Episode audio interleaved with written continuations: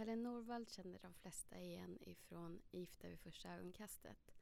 Där han med lyhördhet och vänlighet guidar de nygifta paren under de veckorna som de är gifta och är med i tv-programmet. Men eh, för eh, inte lika många så är han även eh, sexolog och väldigt engagerad i hbtq-frågor och eh, syns också i, med jämna mellanrum i dagspressen och andra magasin med eh, tips för att skapa en bättre intim relation med varandra. Idag tänkte jag att vi skulle prata just om den intima relationen men inte den fysiska utan mer den psykiska. Det jag är nyfiken på är nämligen hur ska vi kommunicera på bästa sätt? Det är ofta så att man utifrån sin anknytning uppfattar saker på olika sätt. Och när vi då sen lägger på det här heteronormativa förhållandet att vi även har olika könsroller som är djupt rotade både i uppväxt, hur våra föräldrar ser oss, hur samhället ser oss.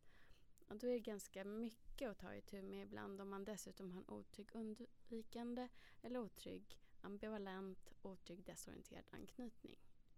Vi får ju inte lära oss om relationskunskap i skolan vilket både jag och många gäster med mig tidigare i, sam i samtal om sådana saker i avsnitten som har varit kommer fram till samma sak. Varför får vi inte lära oss hur vi ska relatera till varandra eller hur vi ska kommunicera? Ja, ni vet. Och ni känner säkert samma sak. Så därför tänkte jag, varför inte ta in någon som verkligen har lyckats med det här? I förra avsnittet träffade vi Maxine Nordlind som fortfarande är gift med Emil som hon träffade i Gifta vid första ögonkastet. Och de hade ju faktiskt även en spin-off-serie där man fick se att de fortsatte gå hos Kalle och fick hjälp och verktyg där med att förstå varandra på ett mycket bättre sätt. Och lite roligt tyckte jag också var att Maxine var inne på samma linje som både jag och många gäster varit tidigare. Tänk om vi skulle börja se parterapi som ett superbra verktyg som det faktiskt är. Och börja med det redan tidigt i relationen för att få de bästa förutsättningarna för att skapa en långsiktig sund relation. Så ja, idag hoppas jag att vi får lite bättre verktyg med Kalles hjälp helt enkelt. Så luta dig tillbaka i stolen, sätet på bussen, tunnelbanan spårvagnen, var du nu än befinner dig. Och lyssna och lär. För det tänker jag göra. Häng kvar.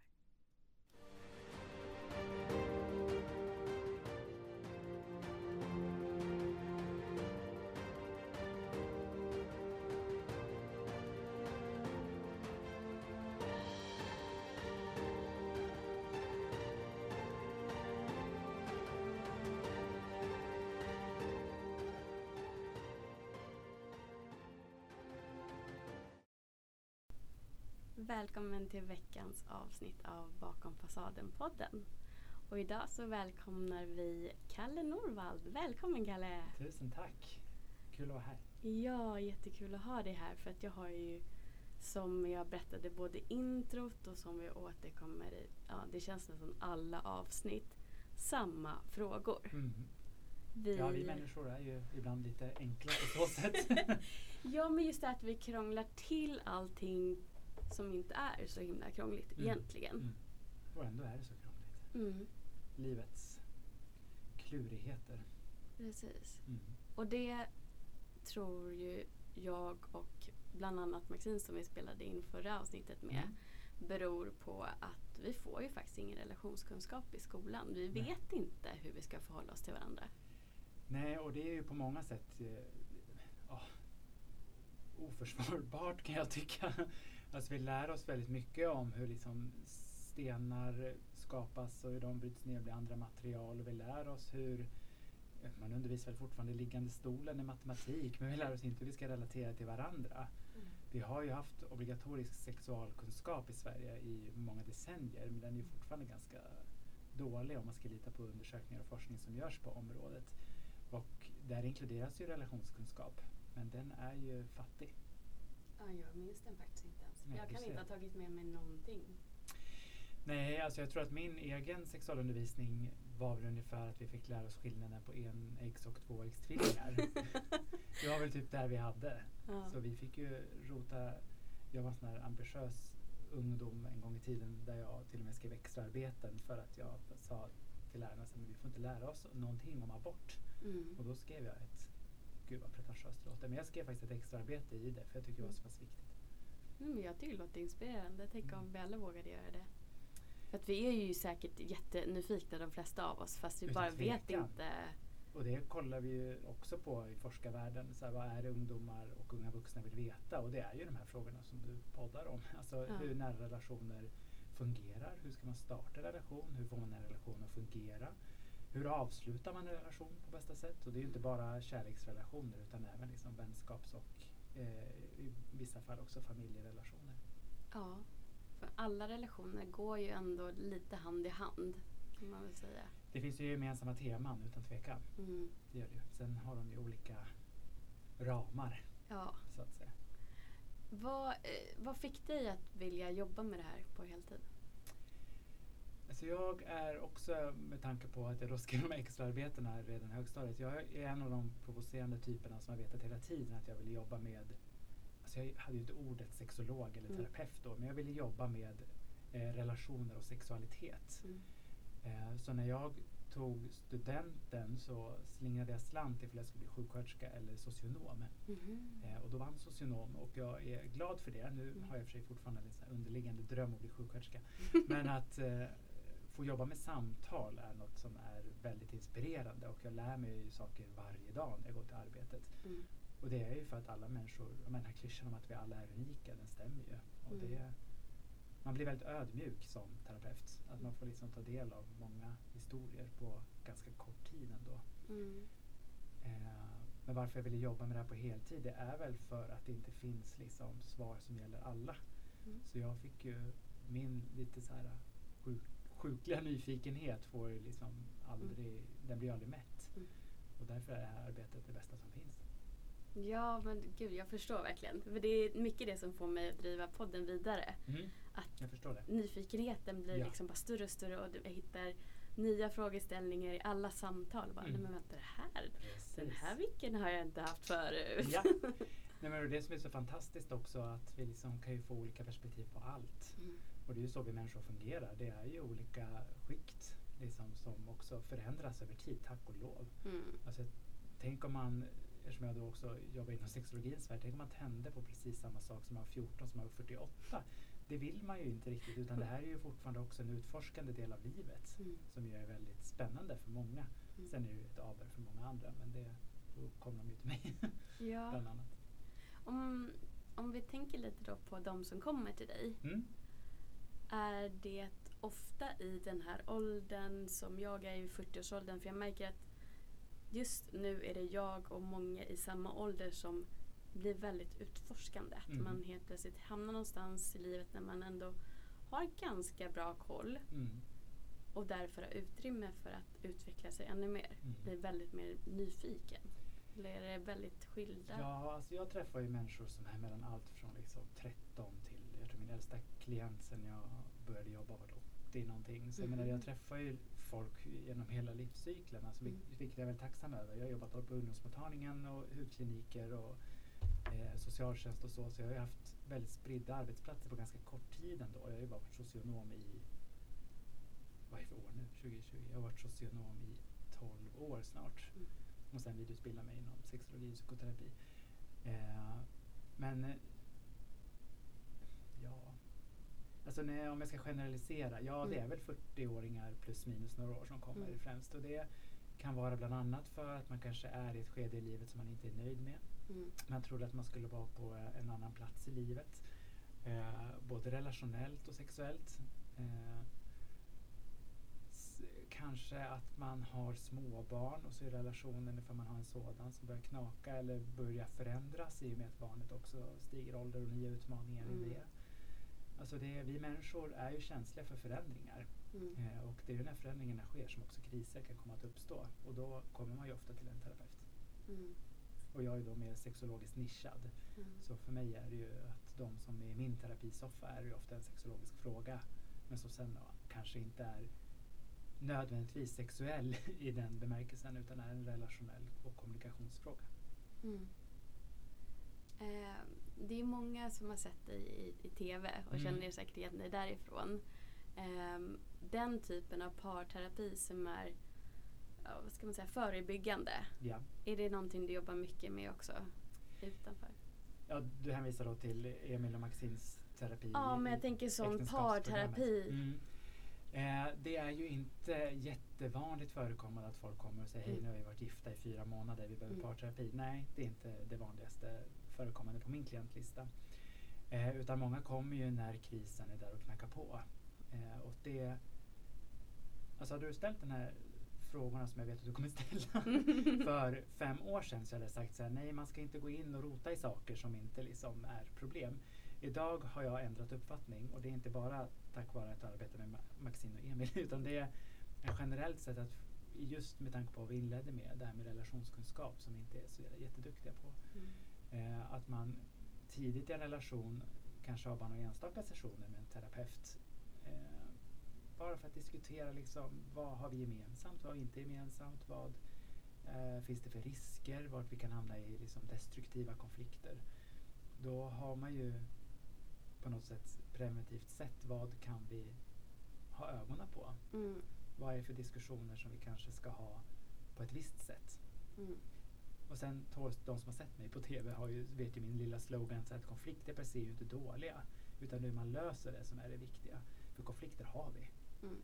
Är det Eh. inte också lite hur man bråkar? Absolut. Alltså skriker man och slåss Mm. då, ja det är ju inte konstruktivt. Nej.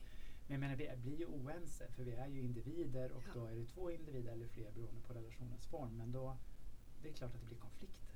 Mm. Och det är inget konstigt. Men våra bakgrunder och våra tidigare relationer blir förstås påverkade av hur då konflikterna tar sig uttryck idag. Mm. Lever man och har en, haft en destruktiv, kanske eventuellt våldsam relation bakom sig också så är det klart, är man då i en konfliktfri, konfliktsituation igen Mm. så slängs man ju tillbaka till det. Det är ju inget konstigt, det är ju fullt, fullt logiskt. Eh, men det finns ju en risk då att den nuvarande relationen och konflikten som man då är i nu blir format av någonting som inte har alls med den här personen att göra. Ja, och där tänker jag på eh, en annan fråga som jag Mm. hade. För att jag återkommer nästan i alla avsnitt känner jag också till den här anknytningsteorin. Ja, det förstår jag. Eh, för att det känns som att det är så mycket som grundar sig i den. Mm. Och också att det handlar ju om att vi bildar uppfattningar om livet och hur vi relaterar till varandra i Mm. så tidig ålder. Och Oh, ja. Sen tänker vi inte så mycket mer utan det bara hänger med upp i vuxen ålder och man fortsätter reagera, alltså återskapa Mm. samma reaktion vid samma situation Ja. i vuxen ålder. Mm. Men man anpassar inte till att man faktiskt kan ta hand om sig själv och är en vuxen människa. Ja. Eller så tar man hand om sig själv på ett överdrivet sätt, att man tänker att man inte behöver någon annan människa. Och det är Ja. ju ytterligare ett problem. Mm. Eh, att man tänker att man liksom inte kan relatera eller lita på andra och därför är liksom ensam stark. Men vi är ju flockdjur Mm. i, urs- i vårt ursprung så vi behöver ju varandra.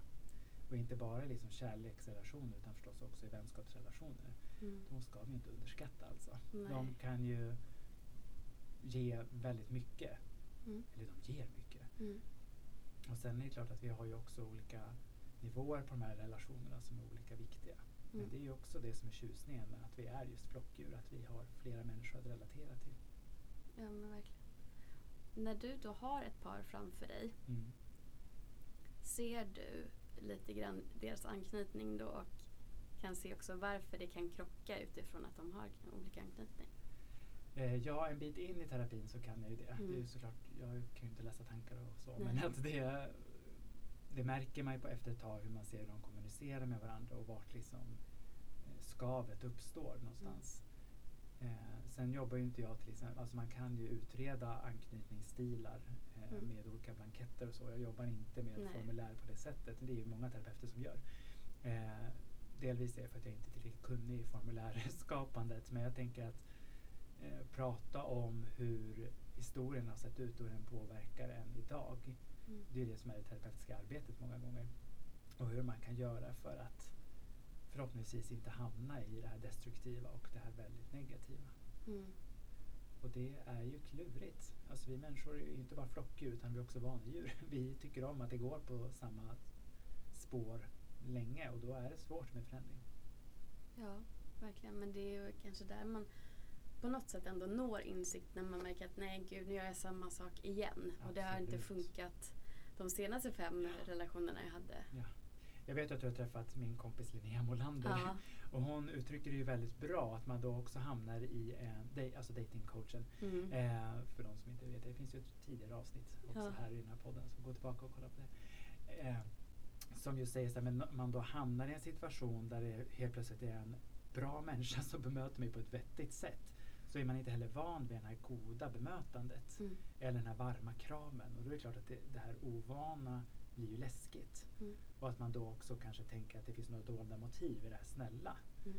Eh, och det är ju ofta liksom ett tecken på att anknytningsstilen kanske är otrygg Mm. på ett eller annat sätt. Eller fler.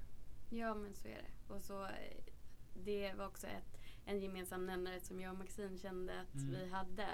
Att eftersom vi har erfarenheter av att det har hänt traumatiska händelser Mm. Tätt ihop, Ja. inte bara en, Precis. så vågar vi inte riktigt släppa den här tänk om. För att vi Nej. kan faktiskt säga om någon frågar, ja men tror du verkligen? Ja, det Mm. har faktiskt hänt. Ja. Och det, man kan ju inte se in i framtiden heller. Nej. Men i och med det som du beskriver är ju den här liksom, tänk om, men också katastroftankar och beredskapen. Ja. Och det som händer när man är på konstant beredskap, det är ofta, om vi kollar liksom på kroppen, det är Mm. ofta att man spänner sig. Mm. Och då, ja det syns ju inte i podd, då höjer man ofta liksom axlarna lite, man spänner kroppen och vilket gör att man ju faktiskt blir sjuk på längre sikt. Mm. Eh, för vi, våra kroppar tål inte att vara spända under så lång tid. Vilket också gör eh, att våra emotioner eller känslor också hindras att levas ut. För vi är så hela tiden beredda på att behöva skydda oss. Mm. Vilket gör att vi också går miste om väldigt varma och härliga känslor i form av glädje, nyfikenhet, lust, Mm. kärlek. Ja, jättemycket faktiskt. Och det, jag tror att det är därför ehm, som, ja, till stor, stor del i alla fall, som Mm. den här podden faktiskt existerar. Mm. För att jag bara, nej, nu tänker inte jag låta de här rädslorna styra mitt liv längre. Nej, Nu, nu kör jag. Det som inom Ehm, terapi kallas för exponering. Jaha. Mm. alltså att man exponerar sig för det man också är rädd för. ja. Eller tycker är obehagligt. Mm. Eh, och det ska man ju inte göra hur som helst. Man ska inte bli helt gränslös heller. Nej, nej. Eh, utan, det är inget att du är det. Men att, att ändå liksom göra det under relativt kontrollerade former. Mm. Jag själv som är väldigt ormfobiker. Eh, jag skulle ju inte klara av att vara med i tv-programmet Fångarna på fortet och hoppa ner i den här ormburen till exempel. För då hade jag nog, eller jag tänker mig i alla fall att jag hade dött. Ja. Eh, det hade jag ju inte. Men jag, har, jag tror jag hade blivit paralyserad. Utan då Mm. jobbar man ju mycket mindre. Så här, men man vet att det är en orm där ute. Och att man sen liksom på sikt triggar upp det här eh, exponeringen. Alltså Mm. att till slut kommer en leksaksorm in i det här rummet och så, ja, så vidare. Eh, och det är ju samma sak med känslor. Eh, att man behöver exponera sig för de känslor man också är rädd för. ja. Eh, och, och precis som du också sa tidigare Mm. Eh, och som Linnea också sa, när man då hittar någon som faktiskt är villig och vara tålmodig och eh, ja, låta dig öva, Ja. kanske man vill säga. Precis. Då är det superläskigt. Mm. Men jag har ju märkt min egna erfarenhet att okej, men nu, nu tar jag den här chansen. Jag bara testa. Jag har inte, ingenting att förlora. Nej. Jag testar att bara uttrycka mig, visserligen i skrift för att det passar mig. Mm. Men sårbart. Ja. Och så märkte jag att han eh, svarade ganska fort. Mm. Vilket också varit något som jag tycker är jobbigt. Mm. Eh, han mötte Precis, är mig. intresserad också. ja, Ja. ännu läskigare. Ja. Eh, och han liksom tackade för att jag var sårbar och Ja. dessutom bemötte mig med att vara sårbar tillbaka. Och då kände jag, okej vänta det här är jätte...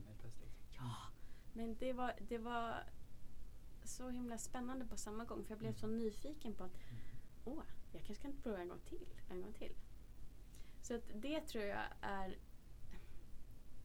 en förutsättning för att man kanske ska våga men också att hittar man någonting som känns jätte, jätte konstigt bara Mm. för att du är ovan, Ja. men testa. Ja. Våga. ja, och det finns ju egentligen inte så jättemånga saker i det här temat i alla fall, att man dör. Nej. Eh, och det är ju det som man tänker och den känslan är ju reell. Rädslan är ju fortfarande verklig. Oh ja. Eh, men att man vågar utsätta sig för det läskiga. Mm. Alltså det tänker jag ibland, eller ibland, ganska ofta, på deltagarna som är till exempel då på Gift i första ögonkastet som jag är en del av. Hur, får man svära i din podd? Hur Ja, jävla det. modiga de är. Mm. Eh, och de är ju också jätterädda för det är ju ett speciellt koncept. Mm. men det är ju också ett väldigt roligt koncept men det är ju läskigt alltså. Mm. Inte bara att man ska då gifta sig med en person man aldrig har mött. Man har också lagt det här beslutet i några andras händer. Man ska också visa det för miljonpublik. Mm. Och det är ju, vad vill jag komma med det här? Jo, med exponering. Mm. Sen kan, är det många som tycker att de deltagarna och inklusive oss då så kallade experter liksom exponerar på dåligt sätt. Men allt sker ju under samtycke.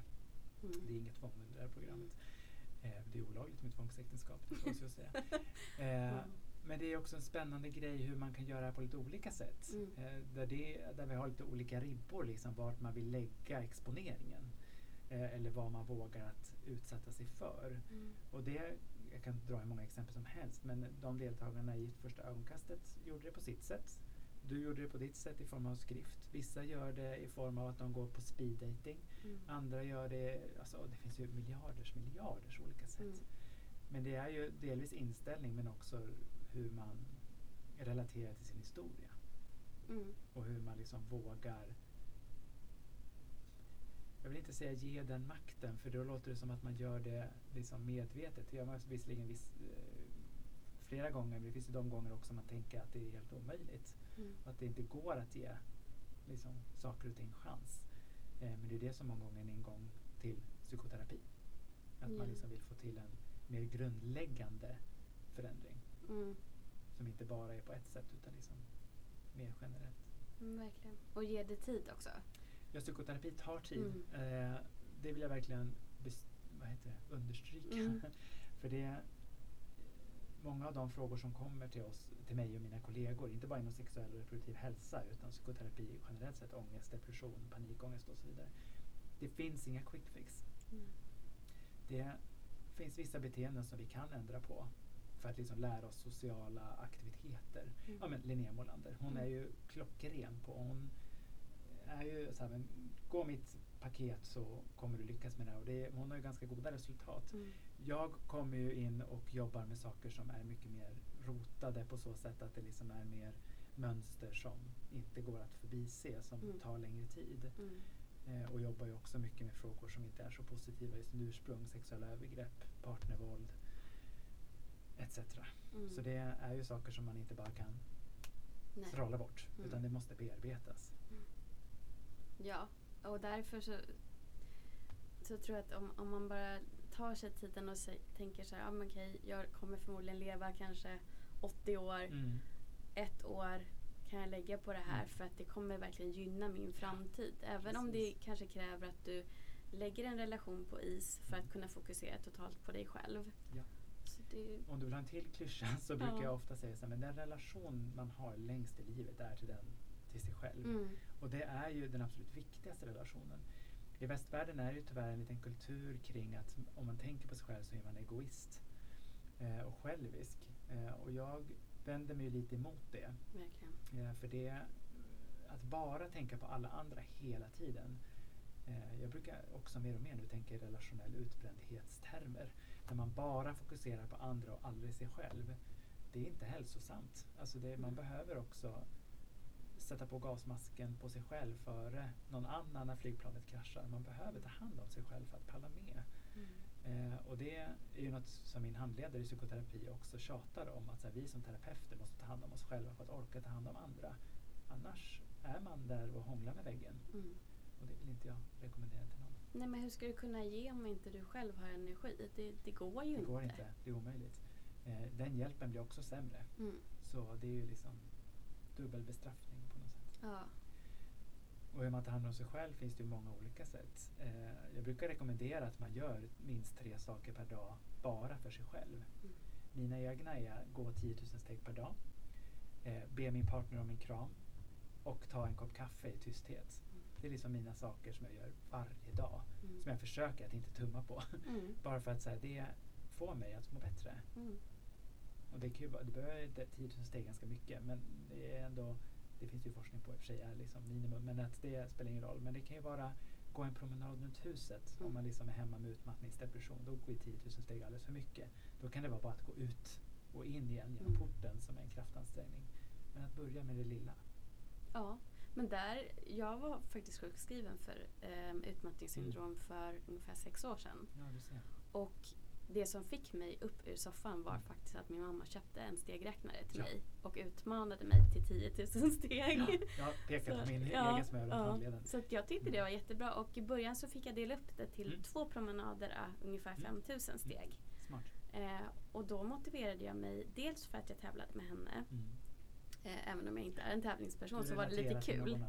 Precis. När stresshormonerna, när hjärtklappningen kom Mm. som var ett av mina tydliga Mm. symptom. Mm. Oh, om jag går ut nu så vet jag att det här kommer försvinna. Mm. Så det var också en, en motivation där.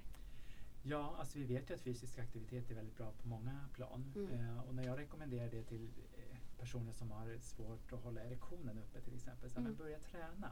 Mm. Så tänker många, okej du måste vara på gymmet en timme per dag, varje dag. För att vi har också den typen av kultur i västvärlden Ja. att det ska vara så otroligt. Det ska liksom vara stora muskler och sixpack Mm. liksom på en gång. Men det behöver ju bara vara eh, alltså ökad puls 20 minuter per dag. Och det Ja. kan vara en promenad med lite rappare steg. Ja, Alltså och det- hit, man kan hitta sin träningsform. Det behöver Korrekt. inte vara gym. Alltså, det behöver inte heller vara allt eller inget. Nej. Så, när man, även om, du, om ni känner igen er i att vara som jag, den här tjejen som inte gillade gympan i skolan så himla Mm. mycket för att det var ofta de sporterna som inte jag var så himla Mm. duktig på. Springa hatade jag till exempel. Jag kom alltid en av de sista. Mm. Men sen i, i samband med att Det jag kan blev vara kul även frisk. fast man kommer sist. Eh, ja fast där- jag tyckte det var jobbigt. Ja men precis och det Ja. tänker jag, det har nog, förlåt att jag avbryter, Ja. men det har nog också med åldern tänker jag. Och att vi Ja. också lär Jo. våra barn att man ska vinna, vilket är. Ja. Alltså att det, man Men måste vara generellt. bäst hela tiden. Ja och det är Mm. ett problem med idrott generellt sett, Mm. att man måste vinna, att det blir tävlingar av allt. ja. Det tycker jag är väldigt synd. Utan istället för att se så här, men kan man inte ha lite kul och springa runt? ja, men också just hitta det som du tycker är kul. Ja. Så att, Ja, det är en stor det, skyddsfaktor. det, det är ju avgörande. Du kan dansa, du kan... Eh, Ja. ja, för mig blev det thaiboxning för att jag tyckte Perfekt. att det var kul. Mm. Eh, och då tänker jag inte på lika mycket att jag rör på mig. Och det blir konditionsträning utan att behöva springa. Ja, och det har man ju sett. Alltså det var ju några år sedan det här mobilspelet Pokémon Go kom. När man ska gå omkring och jaga Pokémons. Eh, de här små sagofigurerna där man liksom ska hitta dem runt överallt. Men det såg man ju också ökade den fysiska aktiviteten hos autistiska ungdomar.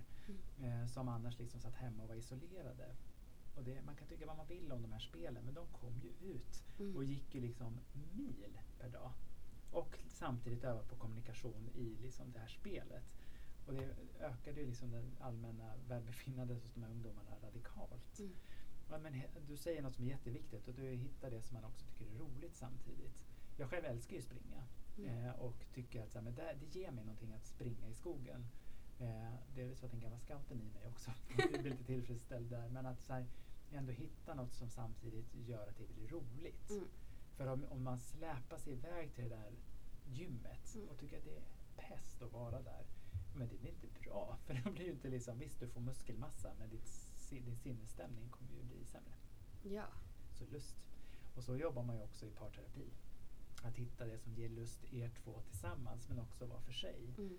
Eh, för att liksom ja, injicera lite lust i vardagen också. Mm. Inte bara hämta och lämna på förskola, laga mat och dammsuga utan också så här, men vi kan spela ett parti Yatzy. Mm.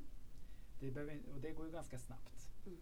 Eh, det behöver liksom inte vara weekendresor till London utan det kan vara ett, ett eller två parti Yatzy vid köksbordet när ungen sover. Mm. Bara hitta det roliga i vardagen och hitta Ja. tillbaka till lekfullheten. Precis. Om vi då leker med tanken som jag nämnde tidigare att par faktiskt gick på parterapi i början av en relation. Ja. Så som eh, de deltagarna till till exempel får möjlighet att göra. Ja. Vad är det du hjälper dem med för verktyg Mm. i, i, så tidigt? Det gäller ju att hitta liksom de gemensamma nämnarna som gör att de faktiskt är ett par. För Emil och Maxine var det ju lätt, för jag var ju med och matchade dem. Men att jag tänker att för de som annars kommer för att liksom, ja, vi har varit uppe ett halvår, nu vill vi snacka om det här som vi tycker är svårt. Att se så här, varför är man ett par överhuvudtaget? Vad är det som gör att ni väljer varandra varje dag och fortsätter en relation? Eh, och ibland så stirrar de på varandra och bara säger ja. eh, Och okej, okay, är det bara av bekvämlighet då kanske vi behöver diskutera igen varför ni är ett par. Mm. Eh, det finns ju par som är ihop med varandra av just bekvämlighet. Man orkar inte separera för det är för jobbigt. Och det är ett beslut också mm. som såklart ska respekteras. Eh, men de som jag hjälper med som eh, liksom tidigt i sin relation handlar just om att se varför är ni ett par? Och liksom utgå ifrån det. Mm. För det är också det lustfyllda och det positiva. Eh, man märker ju mer och mer när man jobbar som parterapeut att det här gemensamma språket är otroligt viktigt. Att så här, men när jag säger en sak så är det här jag menar. Mm. Jag menar inte det här. eh, för att liksom se, okej okay, men vart hamnar...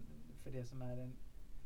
Nu babblar jag väldigt mycket märker jag. Men att det som är, på tal om gemensamt språk, men att det missuppfattningar och misstolkningar är ju så öppna spår för en konflikt som inte kanske löser sig. Mm. Och det som händer då är att man hamnar lätt i den här tävlingen vem som har rätt.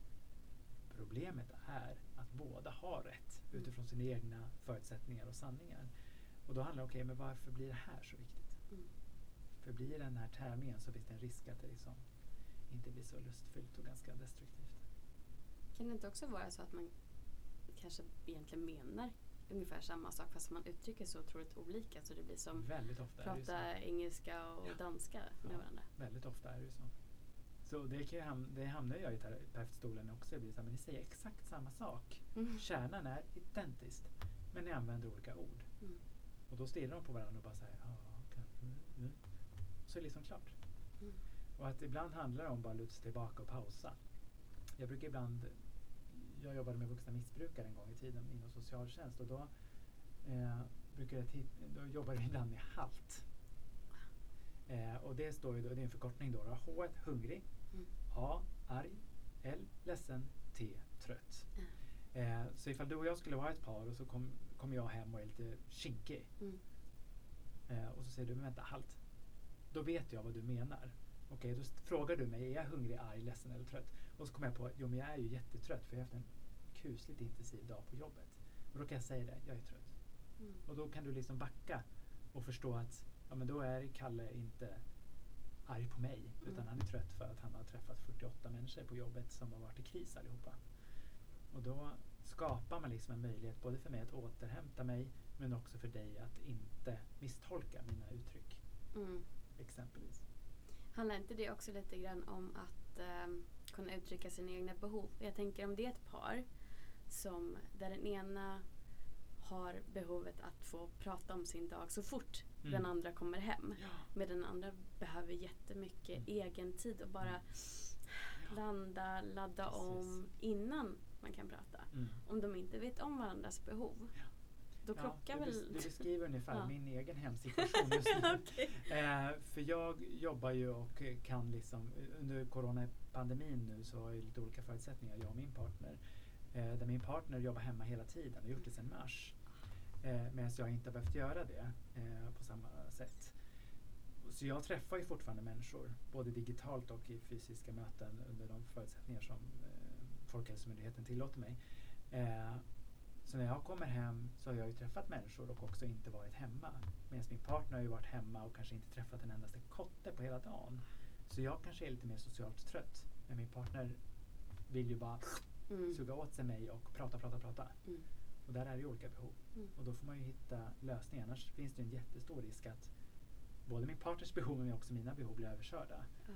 Så vi har ju fått klura lite på det Och det är inte bara vi utan det är ju väldigt många par i Sverige och världen som har fått hitta de sätten. Mm. Där hade jag ett jättebra avsnitt också med Desiree Rova som mm. just har utformat en eh, förenklad behovsanalys ja. som man kan göra. Mm. Just för att ta reda på vad är mina grundläggande behov. Alla har samma sex behov utifrån hennes forskning. Men det att, Ja, mm. men att det är två i alla fall som är lite mer framstående hos varje person. Ja, låter rimligt. Så, och då kan man ju förstå varandra och också förstå sig själv så att man vet hur man ska uttrycka mm. det här. Och eh, jag menar, förstår man varandra, och det handlar ju också mycket om när man lär sig om anknytningsteorin och ser tecknen på att eh, ja, men min partner kanske är otryggt undvikande. Han behöver dra sig undan. Mm. Eh, då i mitt fall som heteronormativ. Mm. Eh, medan jag kanske har ett större behov av närhet. Ja. Men att få inse då att det här har ingenting med vår relation att göra eller med mig att göra. Det är Mm. hans grundläggande behov. Och där behöver vi möta varandra på båda sätt. Liksom. Jag tror i och för sig att det har med er relation att göra till viss del för det är Ja. där det utspelar sig. Jo, jag Eh, menar att men det inte är att han vill dra sig undan på Nej. grund av relationen. Det var bra, så jag ville vi förtydliga det. Vi hjälper varandra här. Ja. För jag tänker att det är klart, för det beroende på din anknytningsstil så är det också så att du reagerar på hans beteende i så Mm. fall, precis som jag gör med min partner. Ja. Såklart.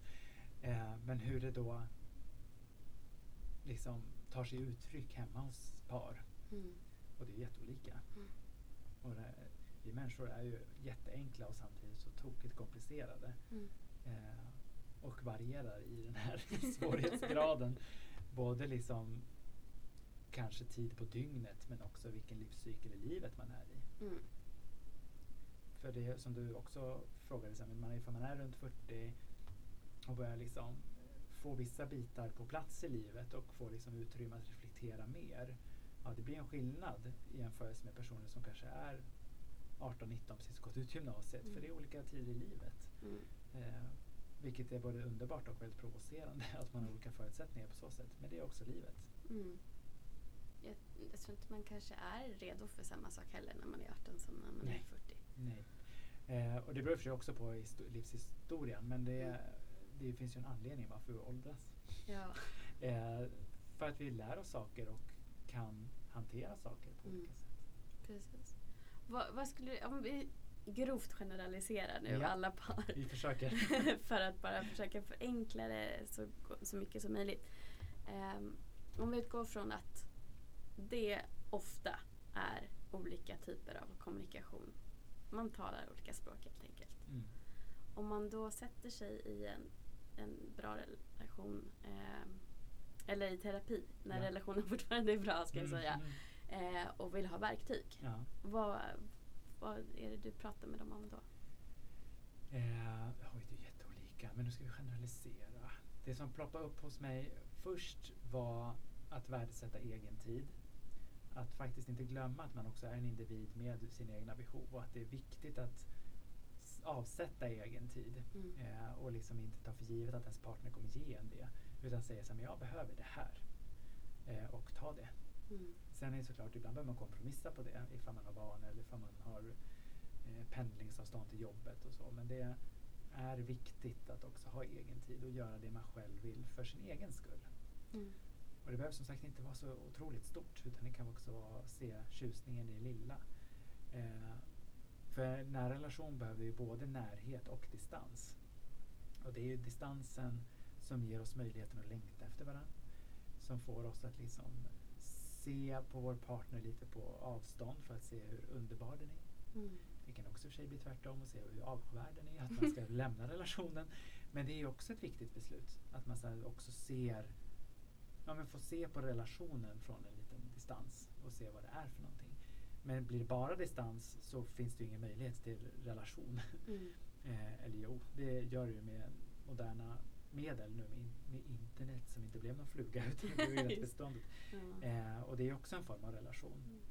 Eh, men om vi nu fortfarande ska generalisera så är det ju också en närhet som behövs. Den kan man visserligen få via nätet också men att närhet inte bara liksom fysiskt utan också socialt att sitta och diskutera saker och Mm. ting. Eh, och göra lustfyllda saker tillsammans. Så distans och närhet, Mm. det är väl det absolut primära verktyget som jag tipsar om. Mm. Eh, men sen är det ju att liksom fokusera på lusten. Och då kan man tycka att det är lite hyckleri att jag som sexolog säger att men det handlar inte bara om sex, hör och häpna, utan också lust till att göra roliga saker. Så fort man säger så, åh det där längtar jag efter, det är lust. Mm. Längtar efter att få gå och bowla med dig. Fint, Mm. do it. Ja, men jag tänker också när man har kul ihop och ser sin partner skratta och leva upp och glittra lite extra då blir den personen jätteattraktiv Mm. också. Så det hänger ju det lite ihop Så glädje och med... attraktion hör ju ihop, Ja, såklart. då blir man ju lite pirrig på Ja, alla på möjliga alla- sätt. På alla ställen. Precis. ja, Så absolut. ja, det, det kan väl hänga ihop kan jag tänka. Oh ja. Eh, och det de paren som kommer till mig som har varit ihop ett tag som känner att vi har lite olika lustar till sex. Mm. Så första tipset där är ju så här, okej, men vad har ni annars för lust till att göra Mm. med varandra? Och då kanske det är bowling eller golf eller tv-serier. Okej, okay, men vad är det med det som gör att ni tycker det är lustfyllt? Ja, men då sitter vi nära i soffan. Okej, okay. då jobbar vi på det. Hur kan vi öka den typen av närhet? Mm. Eh, många tänker att, liksom, om vi nu ska prata lite sexualitet i parterapi också, så många tänker att sexualiteten bara ska flyta på mm. och bara vara som den alltid var i början. Så de par som kommer till mig och säger vi har varit uppe i 20 år, vi vill ha tillbaka det sexlivet som vi hade när vi blev ihop. Så har jag den här otacksamma uppgiften att säga så här, men lycka, det, då är jag fel terapeut att komma till, för det är omöjligt. Delvis för att det har gått 20 år, era kroppar har åldrats, era psyken har utvecklats. Eh, men vad kan vi göra utifrån de förutsättningar ni har idag? Och ibland kan ju det faktiskt bli bättre än för 20 år sedan. Mm. Eh, men det kan ju också hända att vi behöver jobba med sorgen över att det inte kan vara så igen. Eh, men att ändå liksom försöka se på lusten till sex lite som en färskvara. Att det här behöver också upprätthållas. Mm. Och det kan man göra på en rad olika sätt. Men det kanske är ett annat avsnitt. Men att det är ändå så här, det går att hålla igång. Mm. Utan att man liksom ska komma in i varandra som att det är liksom den enda sexualiteten som räknas. Mm. För det är inte sant. Nej, gud.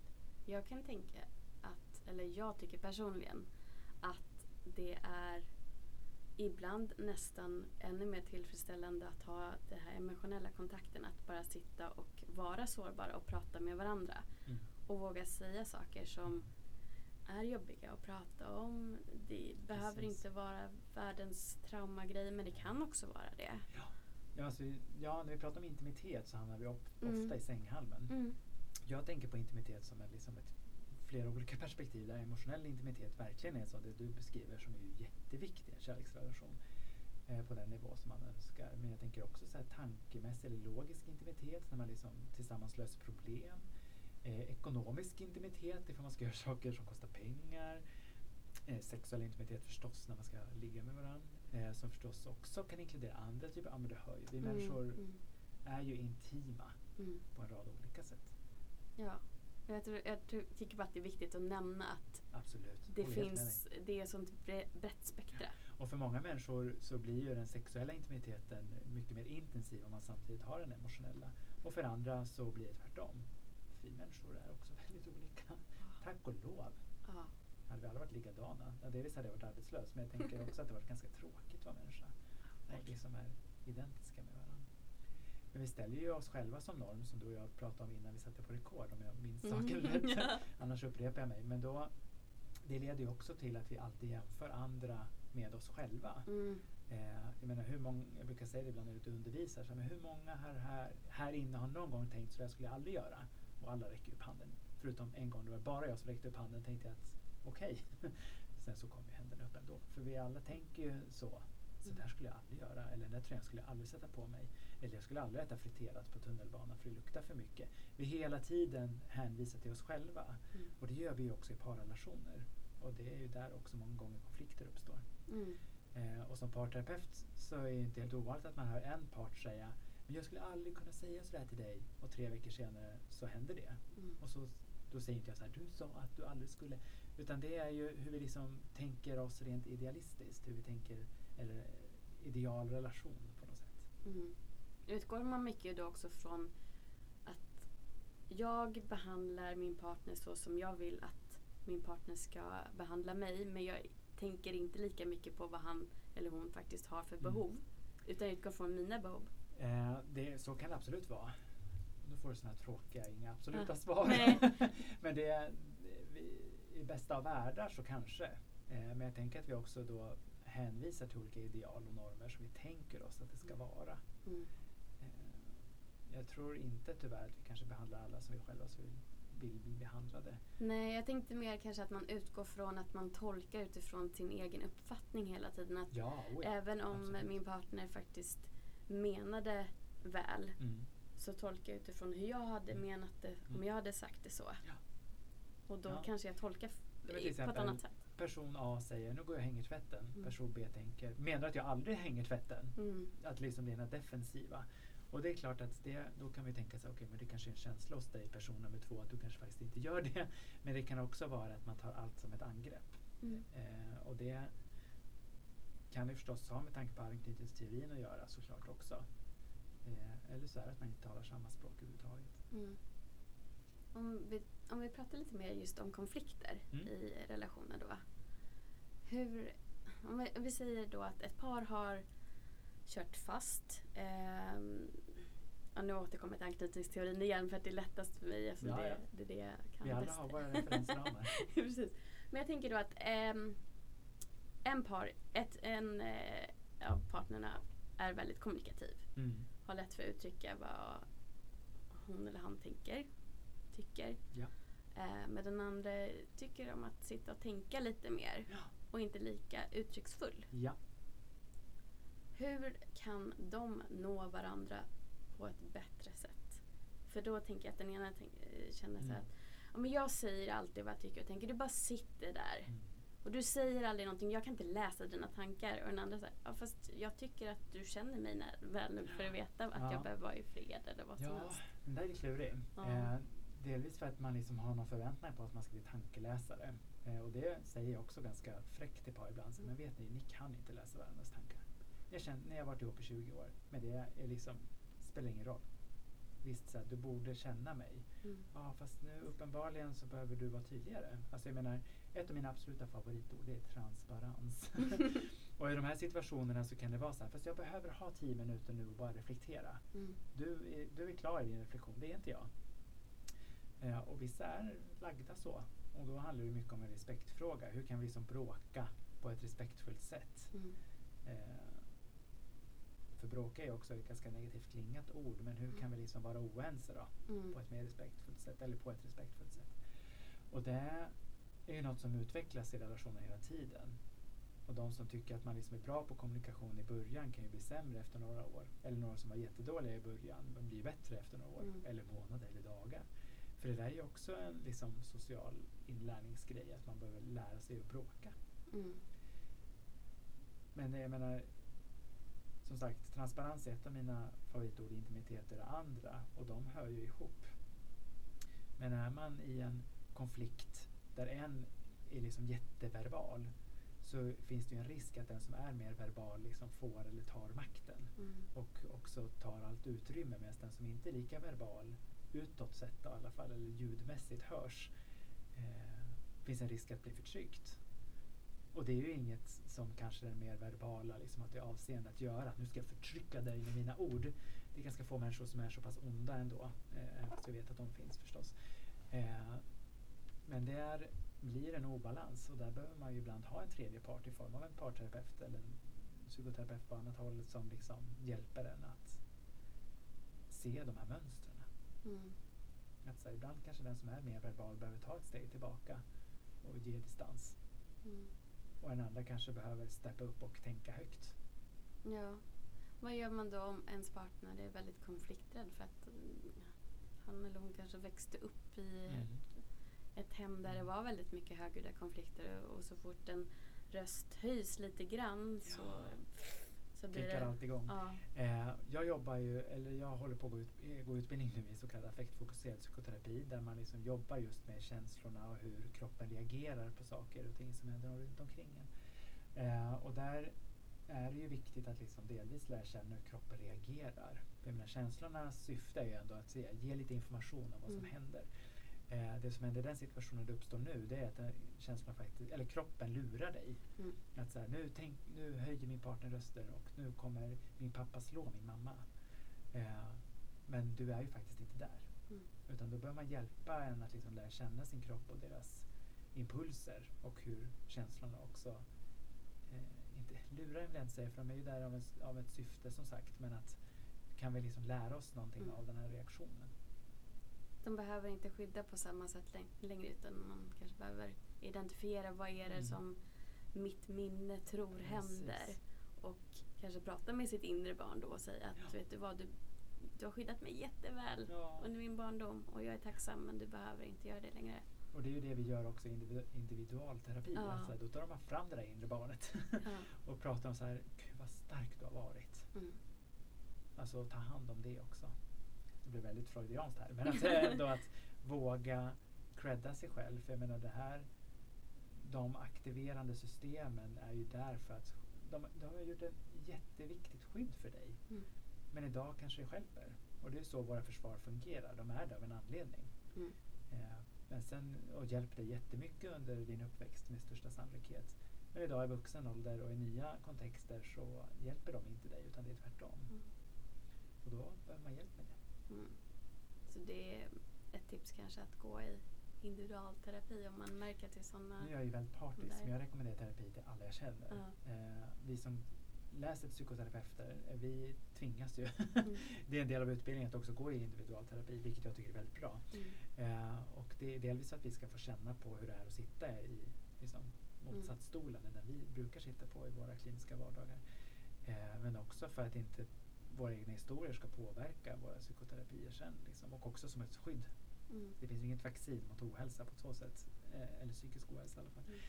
Mm. Eh, men det är ju viktigt att liksom ha koll på sig själv. Mm. På tal också om att ta hand om sig själv för att kunna hjälpa andra. Ja, men terapi är jag, i mina ögon det finaste du kan ge till dig själv. Jag har svårt att se en bättre investering. Mm. Eh, vi gillar ju också i västvärlden att prata om investeringar och ekonomier som vi Mm. lever i det här kapitalistiska samhället. Men att vi ändå liksom också emotionellt kan investera i oss själva. Mm. Eh, det kommer inte hjälpa bara oss utan de av oss som också är föräldrar. Vi ger också en gåva till våra barn när vi vågar vara närvarande i våra egna känslor. Mm. Och För att de, liksom agera ut det så. precis. Och de som väljer att bli föräldrar, vi märker ju också av att vi, vi återupprepar samma mönster. Kan vi då visa ett hälsosammare mönster för våra barn så Vi kanske så. jobbar stenhårt hela livet för att inte bli som våra pappor. Så blir vi våra mammor istället. Eller ifall man, alltså man jobbar nu är heteronormativt, men alltså man Mm. jobbar så mycket att det inte blir ena föräldern, att man blir den andra. Mm. Men sanningen är ju att vi är ju ett resultat av våra vårdnadshavare eller föräldrar. Liksom, och det, det är så. Mm. Men vi har fortfarande makten att göra förändringar på det som vi tyckte var dåligt. Sen kommer vi fucka upp våra barn ändå. alltså, men det är också en del av våra, att vara förälder. Att också misslyckas på vissa plan. Mm. Men det finns ju forskning som visar att är man good enough Mm. så blir det bra. Ja men verkligen. Och, och tycka genuint att du är good enough också. Att Ja. kanske inte föräldrarollen, jag, nu är inte jag förälder själv men jag, jag vet att mina vänner som är det ofta uttrycker att det hör nästan till att man kommer inte tycka det om sig själv. Nej, för vi människor har också en inbyggd programmering på något sätt att tycka att vi är kassa. Men att, och det är ju på gott och ont för det håller oss ju motiverade att fortfarande liksom vilja Mm. utvecklas. Men det är ju Mm. också stjälper oss i den bemärkelsen att vi missar det bra vi gör. Mm. Och där är väl så här föräldraskapet kärnan på något sätt att så här, då har vi också ansvar över en annan individ. Mm. Alltså, men en partner kan vi lämna och dra. Ett barn är ju inte riktigt samma sak. Mm. Eller bör inte i alla fall vara samma sak. Nej precis. Om vi ska samla ihop lite det vi har Mm. pratat om idag då. Det känns som jag har babblat jättemycket. Jag hoppas att ni som Nej, lyssnar men jag- har hittat någon röd tråd. Ja, det, det brukar se ut så här i mina avsnitt. Ja, vad bra. Eh, jag tycker att det är väldigt härligt för att man får med så mycket Mm. då. Eh, och det jag tänker att vi har pratat mycket om är ju just den här vikten av att eh, faktiskt vara sann mot sig själv. Mm. Även om vi kanske inte använt de orden. Nej, men det är väl kärnan absolut. Ja. Och också våga uttrycka sina behov, Ja. kommunicera. Och det säger ju alla som har varit tillsammans väldigt länge också. När jag frågar vad är hemligheten, inklusive mina föräldrar. Ja. Vi pratar med varandra, vi är bästa kompisar. Mm. Vi är inte bara ett par. Och då vill jag tillägga, inte bara kommunicera med partner utan också kommunicera inåt. Mm. Att så här, våga lyfta på locket och tänka vad vill jag, vad behöver jag? Ja, våga grotta lite i sig själv. precis. Och där är också ett bra exempel på varför du ska gå i terapi. Om du är Mm, oh ja. nyfiken om, på vem är jag? Och den frågan vill jag i alla fall ha Mm. svar på. Nej men bara för att veta mer hur man ska uttrycka sina behov. Att man Precis. kommer få lite Bra. hjälp att hitta vad vill jag uttrycka Ja. till min partner om vi Precis. tänker på kärleksförhållanden. Och varför jag säger att jag inte vill ha svar på den frågan är Ja. så här, för vi utvecklas ju hela Ja. tiden. Och att så här, våra identiteter är ju inte statiska, alltså sam, likadana hela tiden, utan är så kallad plastiska. Alltså den är föränderlig. Mm. Och det är det som också är att åldras. Mm. Och det är det som är så vackert med åldrande tycker jag. Att vi liksom är föränderliga. Inget är skrivet i sten. Nej, och det är jättespännande också att faktiskt inte veta vad som kommer hända. Det är Men inte förstå bara vad tråkigt livet hade varit om vi liksom, här är manualen, så här kommer ditt liv se ut. Mm. Sen är det vissa saker som, liksom, ja visst, generellt sett så är det så, men det måste väl ändå vara en del av tjusningen av livet och inte veta allt. Verkligen. Det tycker jag. Eh, om du skulle ge tre stycken råd Ja. till några som... Och jag tänker råden ska både vara till de som redan är i en relation, Mm. och de som är i en ganska ny relation och Ja. de som är i en relation där de vill jobba på den. Ja. Vad skulle du säga om vi grovt generaliserar Mm. Liksom tre råd som de kan ta med sig. Blir lite repetitivt då, men jag tänker att det är ändå bra summering. Alltså distans och närhet. Våg, ja, och då menar jag att man alltså ska prioritera egentiden men också eh, partiden. Mm. Eh, jag tänker också kommunikation inåt och utåt. Alltså individuellt, vad vill och tänker jag? Men också kommunicera det till sin partner. Eller vänner för den delen. Mm. Eh, och den tredje pardelen skulle då kanske kunna vara onanera. alltså det finns många hälsovinster med onani och det kanske låter krasst men att det, eller kanske oseriöst, men onani är en bra grej oavsett om man lever själv eller i parrelation. Mm. Och nu kommer jag inte ihåg ursprungsfrågan för dig men jag tänker Nej, att jag tänkte tre onani är lösningen på mycket. Nej jag skojar bara. Men onani är eh, bra. Ja. Både ifall man lever som singel eller som eh, i relation. Ja, och det har inte någonting att göra med om du lever i en relation att deras sexliv är dåligt. Ta bort Nej, den bort jäkla det. myten. Ja, skitsnack. Utan onani behöver inte heller innebära att du inte finner din partner attraktiv eller någonting. Utan det innebär att man liksom har sin egen sexualitet också. Mm. Ja, och inte tappa bort dig Nej, i relationen. precis så. Det var svinbra. Mm. bra, bra avslutning. Ja, Precis. Så att om vi summerar lite då så, ja. Kommunicera mera, Mm. onanera mera och lyssna inåt. Ja. Ja.